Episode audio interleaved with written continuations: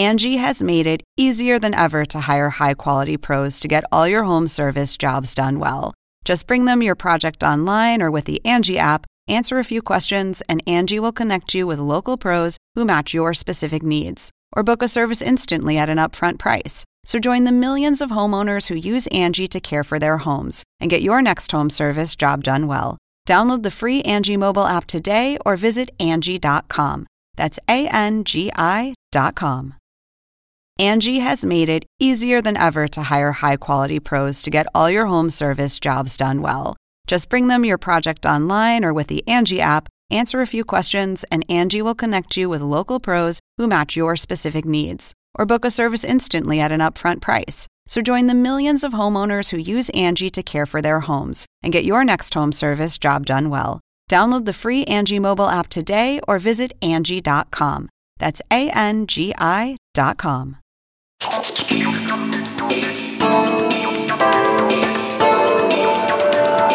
Hola, ¿qué tal? Soy Andrés Oppenheimer, gracias por estar con nosotros. Hoy vamos a hablar sobre qué va a pasar en Argentina después de la paliza que recibió el gobierno kirchnerista del presidente Alberto Fernández en las primarias del 12 de septiembre. ¿Se viene un giro político en Argentina? Pero antes, vamos a hablar sobre el tema que está dominando las primeras planas en Estados Unidos. Las crecientes críticas de dirigentes del Partido Republicano contra el plan de vacunación obligatoria o de pruebas de coronavirus semanales que anunció el presidente Biden para los empleados públicos y los trabajadores de empresas que tengan más de 100 trabajadores. Es un tema que se está perfilando como uno de los que van a dominar la campaña de las elecciones legislativas del año que viene. El líder de la bancada republicana en la Cámara Baja, Kevin McCarthy, tuiteó hace unos días una postura categórica. Escribió textualmente, abro comillas, no a los mandatos de vacunación no a los mandatos de vacunación, cierro comillas. Y más de una docena de altos dirigentes republicanos salieron a criticar el plan de vacunación obligatoria de Biden, diciendo, entre otras cosas, que esto es un presunto ataque contra las libertades individuales y que podría sentar un terrible precedente de autoritarismo. Pero ¿tienen sentido estas críticas o son un disparate monumental? ¿Tiene sentido oponerse a la obligación de vacunarse cuando ya hay más de 660.000 muertos de coronavirus en Estados Unidos, más que en cualquier otro país del mundo? ¿Cómo se puede justificar la oposición a las vacunas obligatorias contra el coronavirus cuando desde hace muchísimo tiempo tenemos vacunación obligatoria para los niños contra las enfermedades eh, infantiles? ¿Y cómo se entiende el argumento en contra de las vacunas obligatorias en nombre de las libertades individuales cuando al mismo tiempo aceptamos la obligación, por ejemplo, de manejar con un cinturón de seguridad y la obligación de no manejar en estado de ebriedad. Y al margen de todo esto, ¿cuál es el derecho de otra persona a no vacunarse y sentarse al lado mío y contagiarme y matarme a mí? En suma, ¿hay algún argumento valedero para oponerse a la vacunación obligatoria? o algunos líderes de la oposición en Estados Unidos lo están haciendo con fines políticos, para torpedear la campaña de vacunación del presidente Biden. Hoy le vamos a preguntar todo esto al vocero del Comité Nacional del Partido Republicano, Jaime Flores. Y después vamos a hablar con una de las principales consejeras del presidente Biden en temas de la pandemia, la doctora Marcela Núñez Smith, directora del Grupo Especial de la Casa Blanca para la equidad en el combate contra el COVID-19. Le vamos a preguntar, entre otras cosas, si Estados Unidos y Europa no tenían que donar más vacunas a América Latina y al resto del mundo antes de ofrecer una tercera vacuna en casa. Y si el gobierno de Biden tiene planes para aumentar las donaciones de vacunas a América Latina. Bueno, empecemos con Jaime Flores, el vocero del Comité Nacional del Partido Republicano. Jaime, Jaime Flores, muchas gracias por estar con nosotros. Jaime, ustedes están criticando la decisión del presidente Biden de hacer obligatoria la vacunación para empleados públicos y otros trabajadores. ¿Qué le respondes a quienes dicen que por estar en contra del presidente Biden para evitar que su campaña de vacunación sea un éxito, ustedes están saboteando la campaña de vacunación y causando miles y miles de muertes innecesarias? ¿Qué respondes a esa crítica?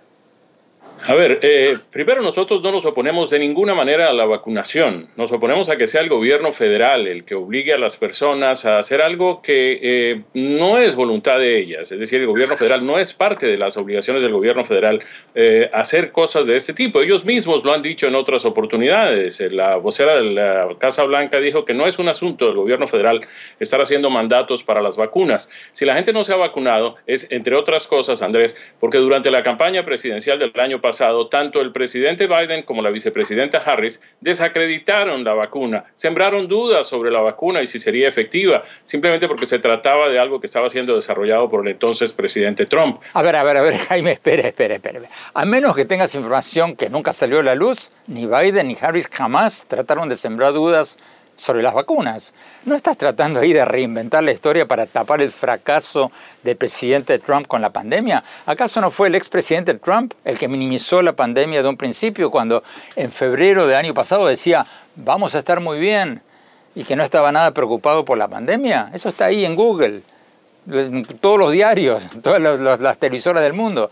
Cuando el presidente Trump no usaba cubrebocas la mayor parte del tiempo cuando en un momento llegó a decir, a sugerir que la gente se inyectara con desinfectantes para combatir el virus. O sea, ¿ustedes ahora están diciendo en serio que el culpable es Biden? Nosotros no estamos diciendo que el culpable sea Biden. Lo que no estamos aceptando es que los culpables seamos los republicanos de hoy. Primero, el presidente de los Estados Unidos ya no es Donald Trump. El presidente de los Estados Unidos es Joe Biden. Y quien está desarrollando estas campañas ahora es Joe Biden y no le están funcionando. Ahora, no podemos decir que durante el gobierno del presidente Trump no se desarrolló la vacuna. No tratemos de escribir la historia otra vez. La operación Warp Speed concluyó con una vacuna. El presidente de los Estados Unidos, eh, Donald Trump, en ese entonces entregó su gestión con una vacuna que ya estaba siendo aplicada. Bueno, dejemos a Trump y a Biden a un lado y hablemos de lo que está pasando ahora. ¿Por qué se oponen ustedes a un mandato para vacunar a la gente cuando han muerto más de 660 mil personas en este país?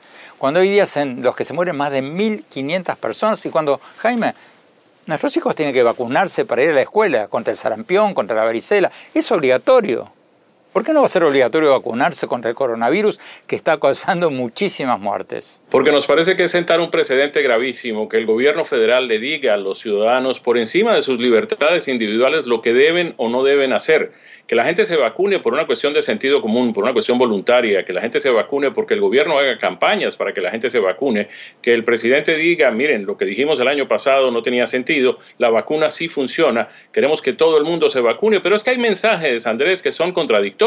A la gente le hemos venido diciendo, vacúnese para que no tenga que usar la máscara y después le estamos diciendo que aún con la vacuna tiene de todas maneras que usar la máscara. ¿Qué significa eso? Que entonces eso siembra dudas en torno a la vacuna, porque si la vacuna funcionara, pues acabamos con las máscaras de una vez y asunto encerrado. Pero Jaime, tú me hablas de mensajes contradictorios. Mensaje contradictorio no es hablar de estar en contra de las vacunas porque supuestamente infringe las libertades individuales y al mismo tiempo ustedes no permiten la libertad de elección de las mujeres en este país que quieren hacerse un aborto al mismo tiempo que ustedes no están haciendo campaña activa a favor de la vacunación. Además de todo esto, Jaime, ¿qué, qué dices al argumento de que ¿Qué derecho tiene alguien que no se vacuna a entrar en un ascensor y contagiarme a mí y matarme a mí? ¿Qué, derecho tiene? Mira, no es una cuestión de vacunas o no vacunas. Nosotros estamos a favor de las vacunas. La mayoría de los republicanos que yo conozco están perfectamente y completamente vacunados. Entonces, ¿por qué, por ejemplo, el expresidente Trump no sale a hacer campaña activamente a favor de las vacunas? Siempre está como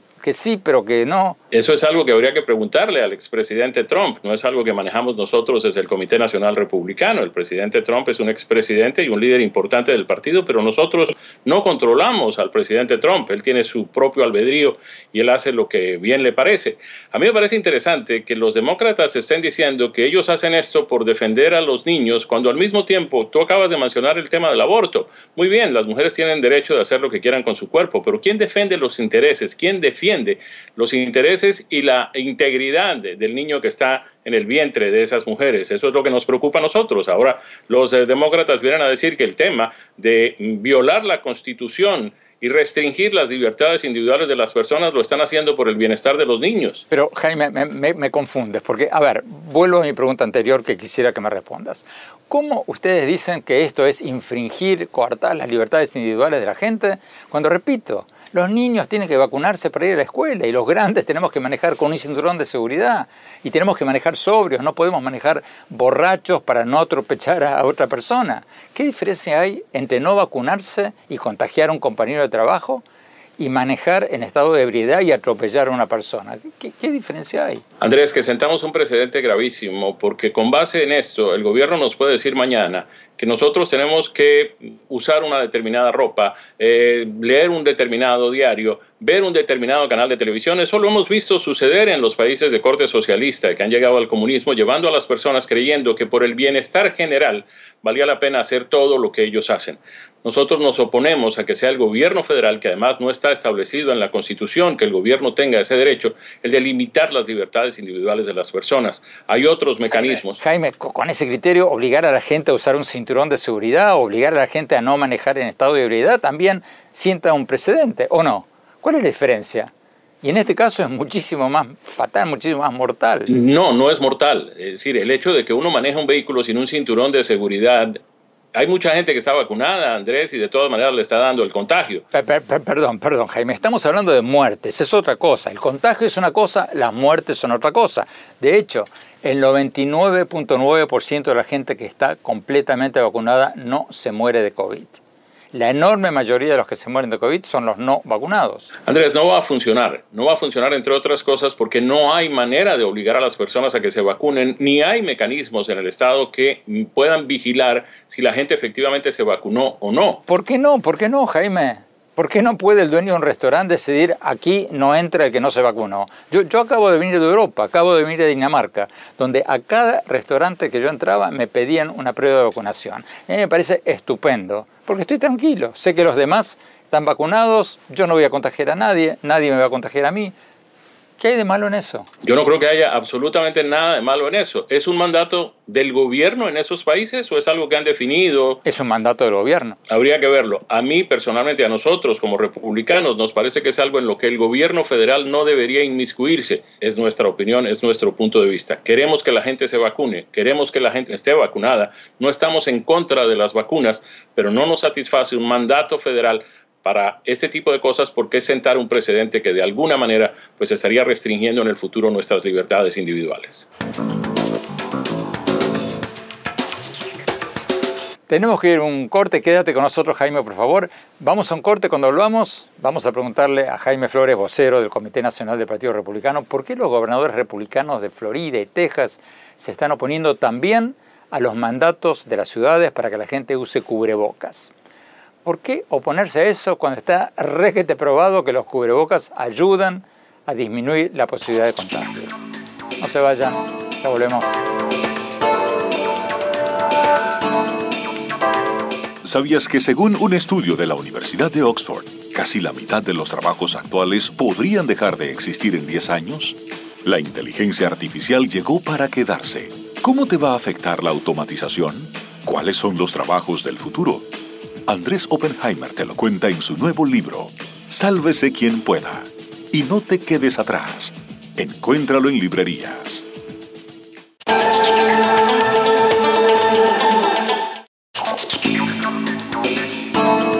Gracias por seguir con nosotros. Estamos analizando las crecientes críticas de dirigentes del Partido Republicano contra el plan de vacunación obligatoria o los test semanales obligatorios del presidente Biden para los empleados públicos y para los trabajadores de empresas eh, con más de 100 trabajadores.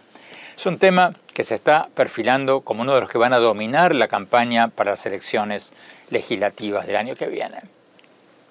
¿Hay argumentos verdaderos, valederos detrás de estas críticas o son un disparate total y solo quieren torpedear la campaña de vacunación de Biden para negarle un triunfo político en las elecciones del 2022? Seguimos hablando con Jaime Flores, el vocero del Comité Nacional del Partido Republicano. Jaime, vuelvo a mi pregunta del bloque anterior. Tú decías que esto podría sentar un precedente peligroso, pero bueno, ponerte un cinturón de seguridad es lo mismo. Lo que decíamos antes, la prohibición de manejar ebrio, por ejemplo, también es una prohibición que viene de arriba. Y uno también podría oponerse a eso diciendo que también podría sentar un precedente. Entonces, ¿No es por motivos políticos que ustedes están haciendo todo esto? No es por motivos políticos. Hay algunas personas que por motivos médicos prefieren no ponerse la vacuna. Bueno, eso es otra cosa. Esos son motivos específicos, excepciones a la regla. ¿Y entonces? Entonces. Entonces, permitimos que el gobierno federal decida lo que deben hacer esas personas independientemente de que se consideren ellos una excepción a la regla. Porque si es un mandato federal, es un mandato para todos, ¿o no? Entonces, ¿tú crees que el gobierno federal tendría que abolir la prohibición de manejar borracho? Es que yo creo que no es una prohibición del gobierno federal. Me parece que el Código de Tránsito en los Estados Unidos no es una ley federal, ni está directamente relacionado con la Constitución. Hasta donde yo tengo entendido, quienes definen las situaciones eh, de tráfico en los Estados Unidos y las reglas de tráfico en los Estados Unidos son los estados. Antes de irnos, Jaime, hablemos de las máscaras faciales. ¿Por qué los gobernadores republicanos de Florida y Texas, por ejemplo, se oponen a los mandatos de usar máscaras faciales en muchos lugares?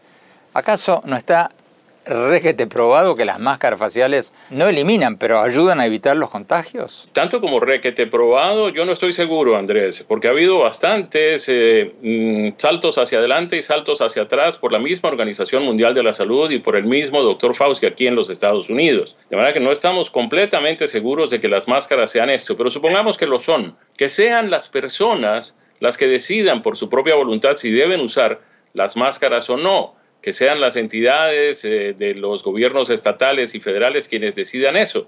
Pero no debe haber un mandato federal sobre si la gente tiene la obligación de usar una máscara o no. Nosotros no nos oponemos al uso de las máscaras, nos oponemos a que nos obliguen. Pero Jaime, ¿qué derecho tiene una persona a entrar en un ascensor donde yo estoy con una máscara y estornudar y contagiarme a mí y matarme a mí? ¿Dónde está escrito que esa persona tenga el derecho a matar al prójimo? No creo que esté escrito en ninguna parte y no creo que lo tenga. En eso tienes razón, pero de ahí a que eso justifique que el gobierno obligue a todas las personas, independientemente si se suben en el ascensor y si estornudan delante de otra, a que usen la máscara, me parece que es un poco exagerado. La gente debe usar la máscara, sí, pero debe ser una decisión de ellos y no debe ser algo que obligatoriamente le imponga ni el gobierno estatal ni el gobierno federal, y mucho menos el gobierno federal. Jaime Flores, vocero del Comité Nacional del Partido Republicano, muchísimas gracias. Tenemos que ir a un corte. Cuando volvamos, vamos a tener a la doctora Marcela Núñez Smith, una de las principales asesoras del presidente Biden en temas de la pandemia. Le vamos a preguntar, entre otras cosas, si hay planes para donar más vacunas a América Latina y a qué país. No se vayan, ya volvemos.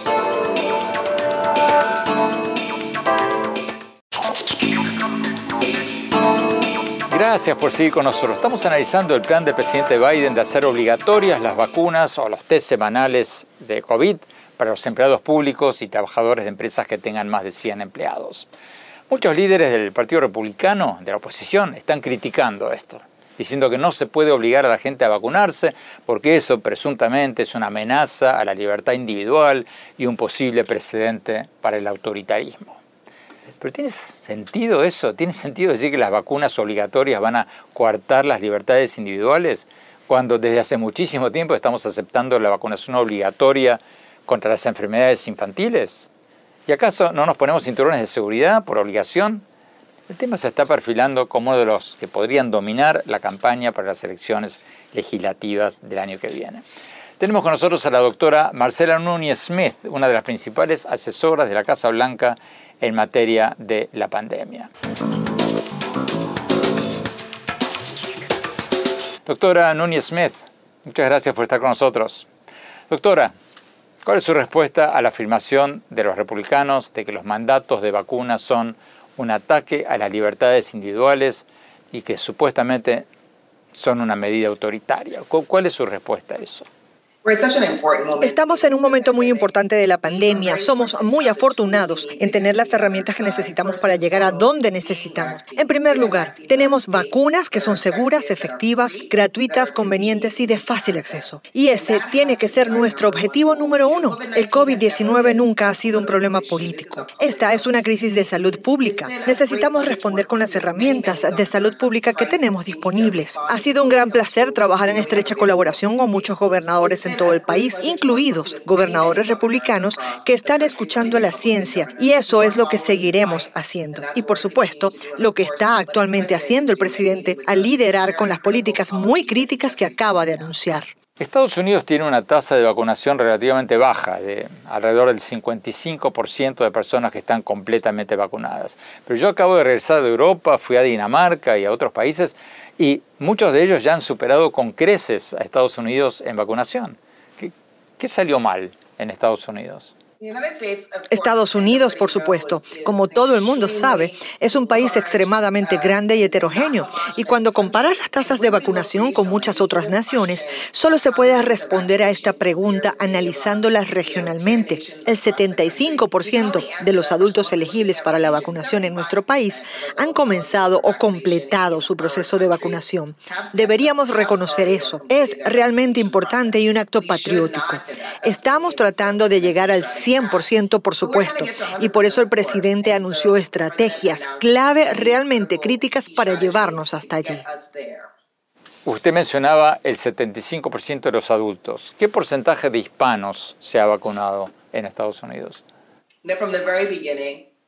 Desde el principio, el presidente Biden y la vicepresidenta Harris hicieron un llamado a un enfoque gubernamental integral para esta pandemia y que nuestra respuesta a la recuperación se centraría en la equidad y, sin duda, comenzaría con los grupos y comunidades que han sido más afectados, que están en mayor riesgo. Así se ha mantenido la vacunación. Tenemos desafíos de datos precisos allí, pero las tendencias son consistentes. Cuando miramos las últimas semanas y meses, vemos que las personas que se identifican como hispanas fueron el 25%, 30% de las primeras vacunas que se administraron.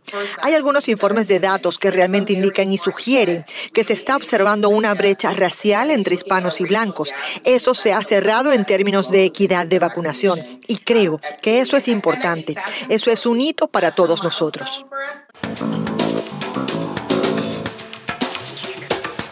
Tenemos que ir a un corte. Cuando hablamos, le vamos a preguntar a la doctora Núñez Smith si Estados Unidos va a donar más vacunas a América Latina y cuándo. Y después vamos a hablar sobre Argentina.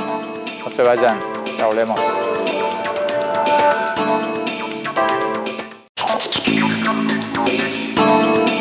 Gracias por seguir con nosotros. Estamos hablando con la doctora Marcela Núñez Smith, una de las principales asesoras de la Casa Blanca en materia de la pandemia. Sigamos con la entrevista. Doctora Núñez Smith, hablemos un poco del resto del mundo. La Organización Mundial de la Salud ha dicho en los últimos días que si bien el 80% de las vacunas han sido dadas en países de ingresos medios y países ricos, solo el 20% ha ido a los países pobres. ¿Qué responde usted a las críticas de que Estados Unidos y los países europeos están acaparando las vacunas mientras mucha gente en América Latina, por ejemplo, está esperando desesperadamente hasta la primera dosis. ¿Cuál es su respuesta a esto?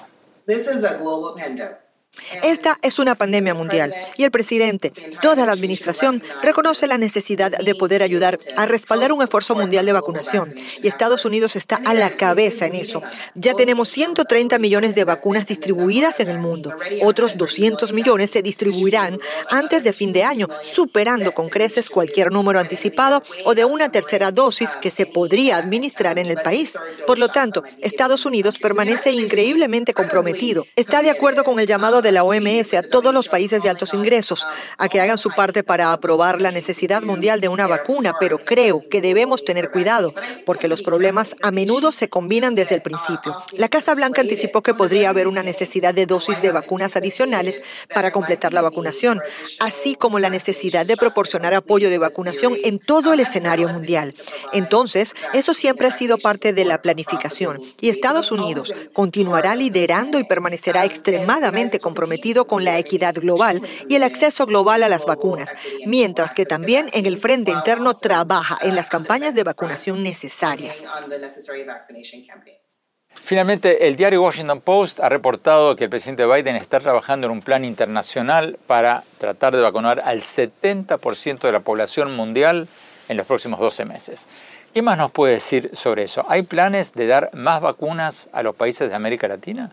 Lo que puedo decir sobre eso es que es algo que ya hemos venido discutiendo. El presidente está trabajando en estrecha colaboración con muchos asesores. Este es un enfoque de gobierno completo para nuestra respuesta nacional y nuestra respuesta global. Habrá más anuncios en el frente global, como dijo el presidente cuando anunció las políticas recientemente. Y eso incluye cosas como pruebas y anticuerpos monoclonales y definitivamente vacunas. Esa es nuestra herramienta más poderosa, pero tenemos un conjunto de herramientas completas y estamos ejecutando el plan del presidente. Por último, doctora Núñez Smith, ¿podría aclararnos esa cifra de 200 millones de vacunas? Eso sería antes de fin de año. Ya se ha hecho el compromiso para 200 millones de dosis adicionales a nivel mundial, además de los 130 millones que ya se han enviado. Estados Unidos está a la cabeza del mundo una vez más, proporcionando los recursos, proporcionando la vacunación real. Y por supuesto, el presidente ha salido a apoyar todas las exenciones a los derechos de propiedad intelectual y todo lo demás, proporcionando esa asistencia técnica. Y estamos comprometidos, toda la administración, con el acceso a la vacunación global. Muchísimas gracias, doctora Nunes Smith. Tenemos que ir a un corte. Cuando volvamos, vamos a analizar qué va a pasar en Argentina después de esta paliza que recibió el gobierno kirchnerista de Alberto Fernández en las elecciones primarias del 12 de septiembre. Vamos a tener un invitado importante desde Wall Street. No se vayan, ya volvemos.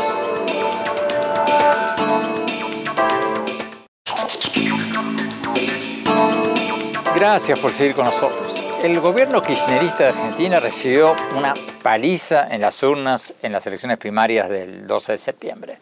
Pero bueno, hay que recordar que fueron primarias, que dieron una pauta, una idea del caudal de votos de la oposición y del gobierno, pero que la elección que cuenta es la elección legislativa del 14 de noviembre.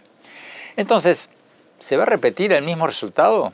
Y si es así, ¿Va a crecer el optimismo de los mercados sobre un cambio político en la Argentina? Tenemos con nosotros desde Nueva York a Todd Martínez, director de calificaciones soberanas de la agencia calificadora de riesgos Fitch.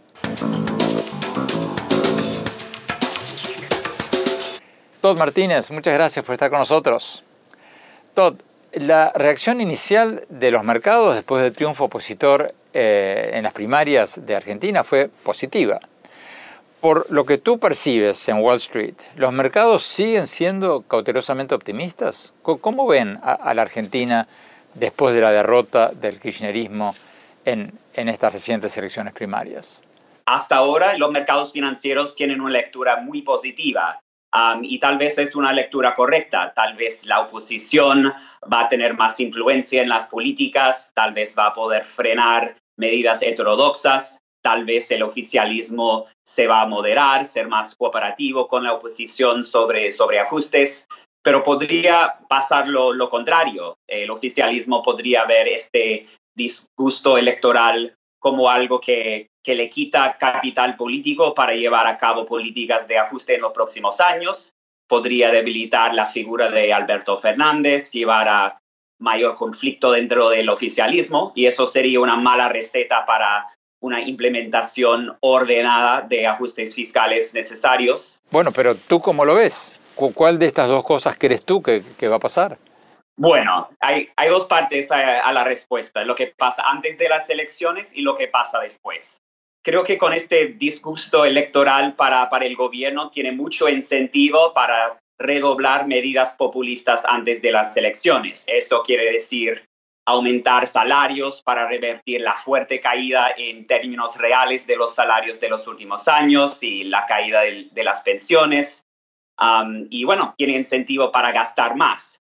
Pero um, eso no sería una política uh, sostenible y dejaría una peor resaca para el día después. Así que, ¿qué va a pasar después de las elecciones?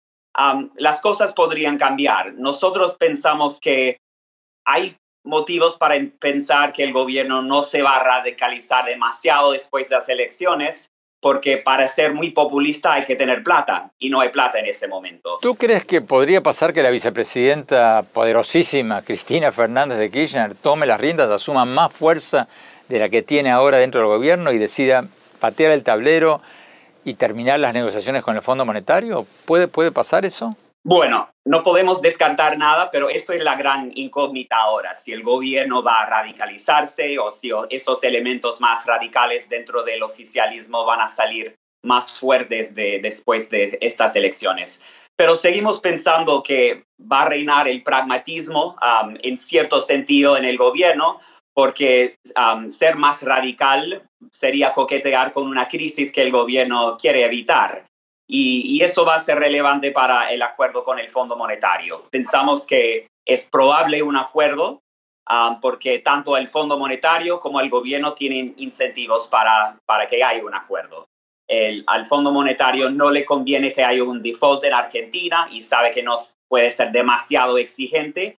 Y al gobierno también um, le conviene que haya un default. Sería un shock innecesario para una economía ya debilitada. Y aunque Cristina a veces coquetea con la idea de no pagar el Fondo Monetario, eso podría ser más una amenaza que, que, una verdadera intención, en nuestra opinión. Ustedes le dan a la Argentina una calificación de triple C, que en términos de calificaciones de la escuela sería insuficiente o reprobado. ¿Hay posibilidades de que mejore esa calificación si se repiten estos resultados en las elecciones de noviembre? Bueno, cabe destacar que cuando Argentina logró su canje de deuda el año pasado, uh, subimos la calificación de default a triple C, que es una calificación bajísima y por debajo de Ecuador, el B que también logró un acuerdo. Y esa diferencia se explica por el hecho de que por lo menos en Ecuador hay una hoja de ruta para arreglar sus, sus uh, desbalances macroeconómicos. Así que para, para, para que Argentina uh, suba de calificación, no solamente tenemos que ver una hoja de ruta, un acuerdo con el Fondo Monetario que, da, que dé más confianza en que Argentina pueda uh, superar sus, sus desbalances, pero tenemos que ver um, su implementación. Tenemos que ver que las reservas internacionales um, suban de forma sostenida y que hay un ajuste fiscal uh, verdadero, um, que, que, no solo tenga que ver con altos precios de la soja o, o alta inflación que está liquidando algunos gastos, sino algo más duradero en el tiempo. Y, y todo eso queda por verse. Finalmente, Todd Martínez, ¿cuánto pronostican ustedes que va a crecer o, caer la economía argentina este año y el año que viene?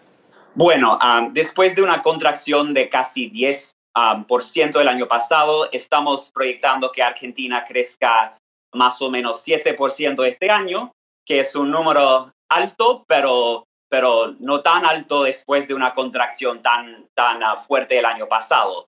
Ah, significa que Argentina va a tener una de las recuperaciones más lentas de, la región y eso viene después de, muchos años de, caída en el, PIB. Y el año que viene proyectamos un crecimiento por debajo de 2, que es muy, muy malo. ¿Y qué, qué, significa eso? Que Argentina sigue atrapado en lo que se llama la maldición de los años pares, que en años electorales hay medidas populistas ah, para mejorar el consumo y la economía crece, pero los años siguientes hay necesarios ajustes porque no son políticas sostenibles y la economía cae. Y bueno, muchos países tienen ese, ese problema de elecciones disruptivos, pero Argentina se destaca por eso. Tiene políticas muy cortoplacistas que siempre buscan ganar elecciones y descuidan los temas de fondo para que puedas, pueda ser una economía más estable y más dinámico en el mediano plazo. Todd Martínez, muchísimas gracias. Tenemos que ir a un corte. Cuando volvamos, mi opinión sobre los temas que tratamos hoy. No se vayan, ya volvemos.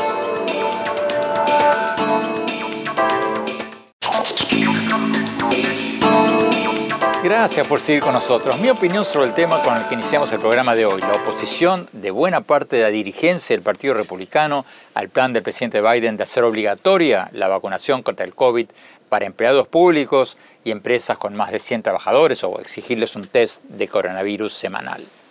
Como nos decía el vocero del Comité Nacional del Partido Republicano, Jaime Flores, las críticas de estos dirigentes republicanos se basan principalmente en que la vacunación obligatoria supuestamente sería una violación a las libertades individuales y un posible precedente para un Estado autoritario.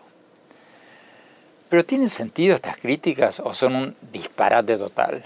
Y un disparate peligroso porque ya se han muerto más de 660.000 personas en Estados Unidos de coronavirus, más que en cualquier otro país del mundo. Para mí, estas críticas de muchos dirigentes republicanos son lo más ridículo que he escuchado en mucho tiempo. Estos argumentos tienen más agujeros con queso suizo. Fíjense, ¿cómo pueden criticar la vacunación obligatoria contra el COVID alegando que atenta contra la libertad de elección de las personas, cuando desde hace muchísimas décadas aceptamos la vacunación obligatoria contra las enfermedades infantiles? Es una contradicción total. ¿Cómo pueden decir que la vacunación obligatoria coartaría las libertades individuales? Cuando aceptamos, por ejemplo, el uso obligatorio de cinturones de seguridad para manejar, o cuando aceptamos la obligación de no manejar en estado de ebriedad para no matar a otros. ¿Cuál es la diferencia entre obligar a la gente a no manejar borracho o borracha para no atropellar a otros y no vacunarse para no contagiar y matar a otros? Porque una persona va a tener el derecho de no vacunarse y no usar cubrebocas y meterse en un ascensor conmigo y contagiarme y matarme. Es ridículo y es patético. Y los otros argumentos que existían en contra de la vacunación obligatoria también ya se han derribado. Antes decían que las vacunas eran experimentales, que no son seguras. Bueno, eso ya pasó. La vacuna de Pfizer fue aprobada por la Administración de Drogas y Alimentos de Estados Unidos, la principal validación que faltaba. Y algunos decían que no estaba claro que las vacunas fueran eficientes, pero eso también resultó ser una fábula, un argumento tramposo.